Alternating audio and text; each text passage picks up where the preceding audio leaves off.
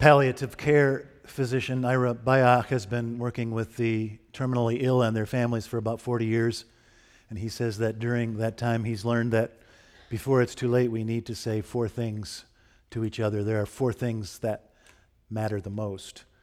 We need to say, I love you. I forgive you. Please forgive me. And thank you. So that's a four part sermon series, but I only have three weeks to get it done, so we'll handle the two middle ones today. And They go together. That works out okay. Epistle lesson is from Paul's letter to the church at Colossae, chapter 3. Bear with one another, and if anyone has a complaint against another, forgive each other, just as the Lord has forgiven you, so you must forgive one another.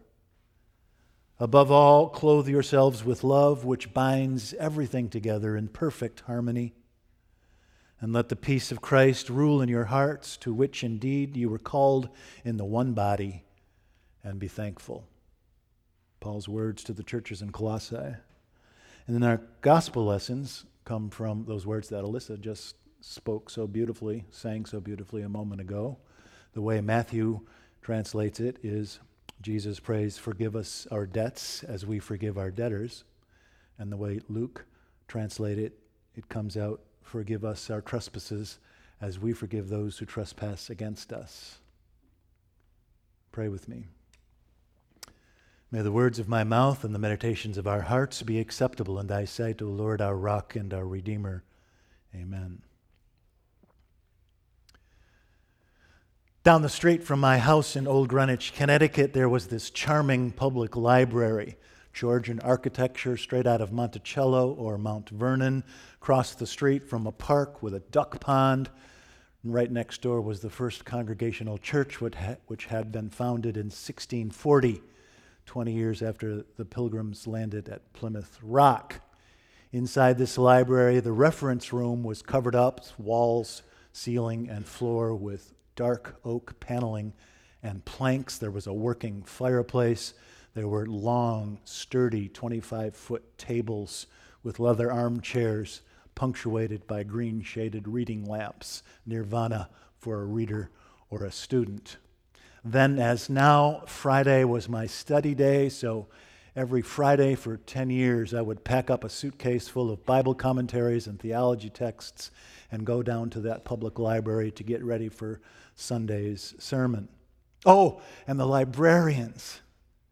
Mrs. Mack and Mrs. K, 71 and 54 years old, respectively. Picture in your minds the quintessential New England librarian. That was Mrs. Mack and Mrs. K. Someone said of them that children, shrewd little judges of character, clung to them like barnacles. Ten years ago, Mrs. Mack and Mrs. K attended a librarian conference in Denver. Now, I bet that's an even wilder party than a conference of Presbyterian preachers. After the conference, Mrs. Mack and Mrs. K were in one of those shuttle vans, the hotel shuttle vans, on the way to the airport to fly home when a pickup truck swerved across two lanes of traffic at 80 miles an hour and sideswiped the shuttle, which went tumbling down an embankment. Mrs. Mack and Mrs. K were ejected and died at the scene. The driver never stopped. Two hours later, when she was apprehended at the Denver airport, where she had gone to deliver a puppy named Brewster, of all things, she claimed she did not know that she hit somebody else. When her blood sample was taken nine hours later, it was still double the legal limit. When the driver was convicted of vehicular homicide, her family came to court to testify to her character and to plead for mercy. The judge said, I am not in the mercy business. I am not in the forgiving business. I am in the justice business. He sentenced her to 36 years, 18 years apiece for two librarians whom children clung to like barnacles. I am not in the mercy business, he said. I am not in the forgiving business. I guess he's right about that, yes.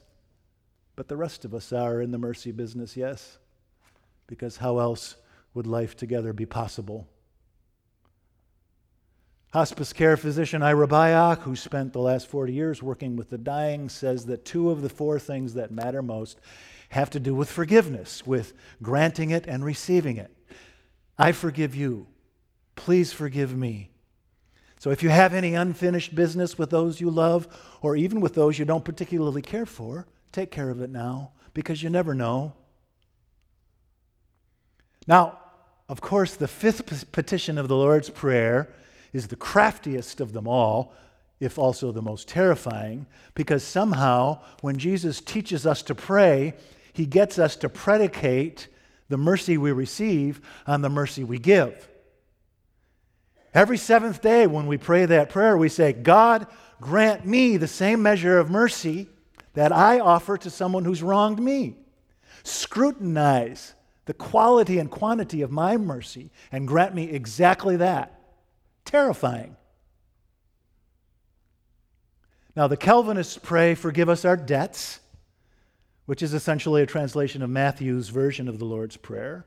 Most of the rest of Christendom prays, Forgive us our trespasses, which is essentially a translation of Luke's version of the prayer. Both of them get the point across, but I like debts because I'm a Presbyterian, and also because I like that image of indebtedness.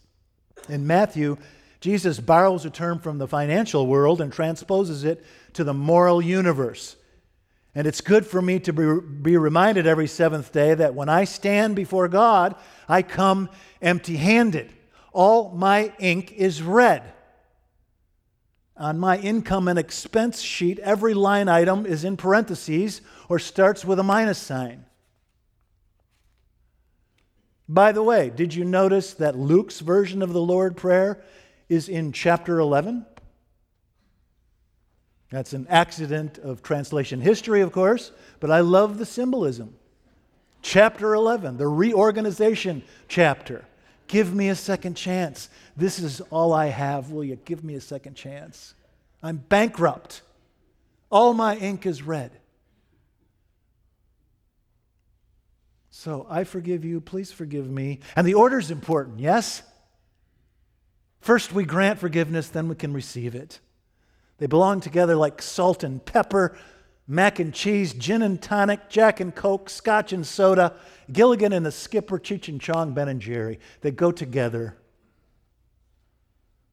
Now, there's no further evidence that St. Paul knew Jesus' Lord's Prayer, but in his letter to the Colossians, it sounds like he might have had the same sentiment, yes, because he links the giving and the receiving of forgiveness too. Bear with one another and forgive one another, just as the Lord has forgiven you, so you must forgive one another. And they are two of the most important things, yes? Because how would our life together be possible without them? In one of the novels of Alice McDermott, the main character is a woman in her 50s who's fallen in love for the first time in her life, and she is thinking about marrying her beloved. But she thinks back with some regret to her own childhood under her parents' tense and loveless marriage. And she says to her mother, I can't imagine how any marriage can outlast so much remembering every insult and slight. You remember everything. Some families are like the internet, right? Someone said, nothing goes away now. Forgetting is so over. On the internet, nothing disappears. Every questionable selfie, every drunken revel, every racial slur, every cruel put down, it lives somewhere on the internet. Forgetting is so over. Nothing disappears. Family shouldn't be like that. Things should go away, things should be forgotten. Do you know what the latest spiritual practice is? Shredding. Do you have a paper shredder in your office at home or at work? One man said, I envision lists of my mistakes and sins kept somewhere by the devil himself. And I picture Jesus taking those lists and running them through the shredder. Evidence destroyed, gone forever.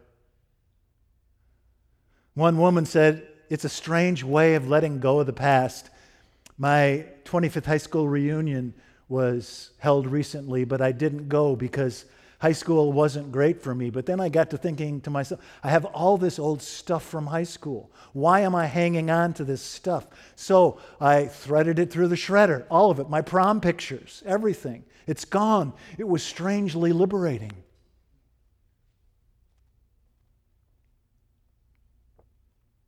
So get rid of all that stuff. Run it through the spiritual shredder.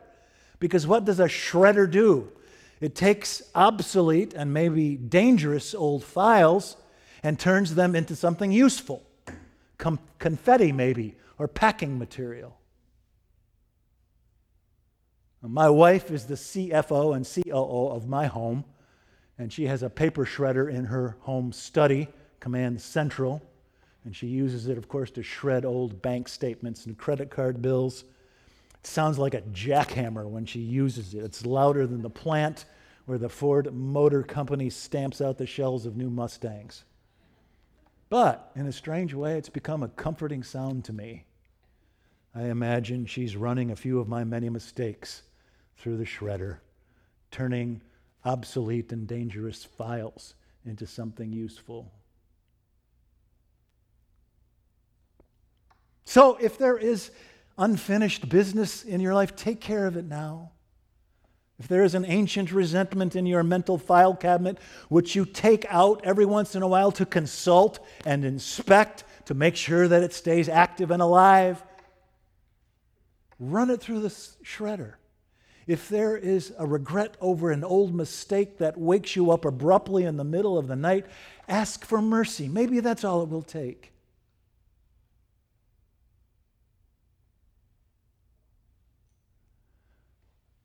Marine Lance Corporal Brian Parrello was killed by an improvised explosive device in Iraq in 2005. He was 19 years old. His mother is doing okay under the circumstances, mostly because several Marines from his squadron decided to adopt her. And they say, the day you lost Brian, you gained 20 other sons and will always be your sons. Brian's mother remembers that when Brian was a boy, she would tuck him in at night and give him a hug and walk out of the room. And every night he would say, Mom, just one more hug. And she said, This would go on for like 10 times. I'd walk out of the room and come back in. After a while, I'd say, Come on, Brian, please, it's late. Do you know what I would give for just one more hug.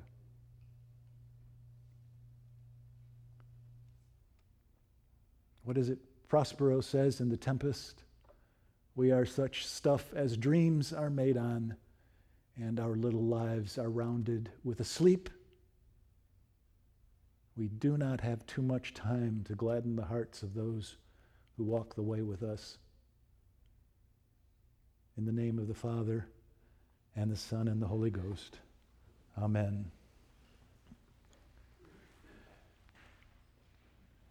Lord, help us to be loving and kind and forgetting and forgiving. In Jesus' name, amen.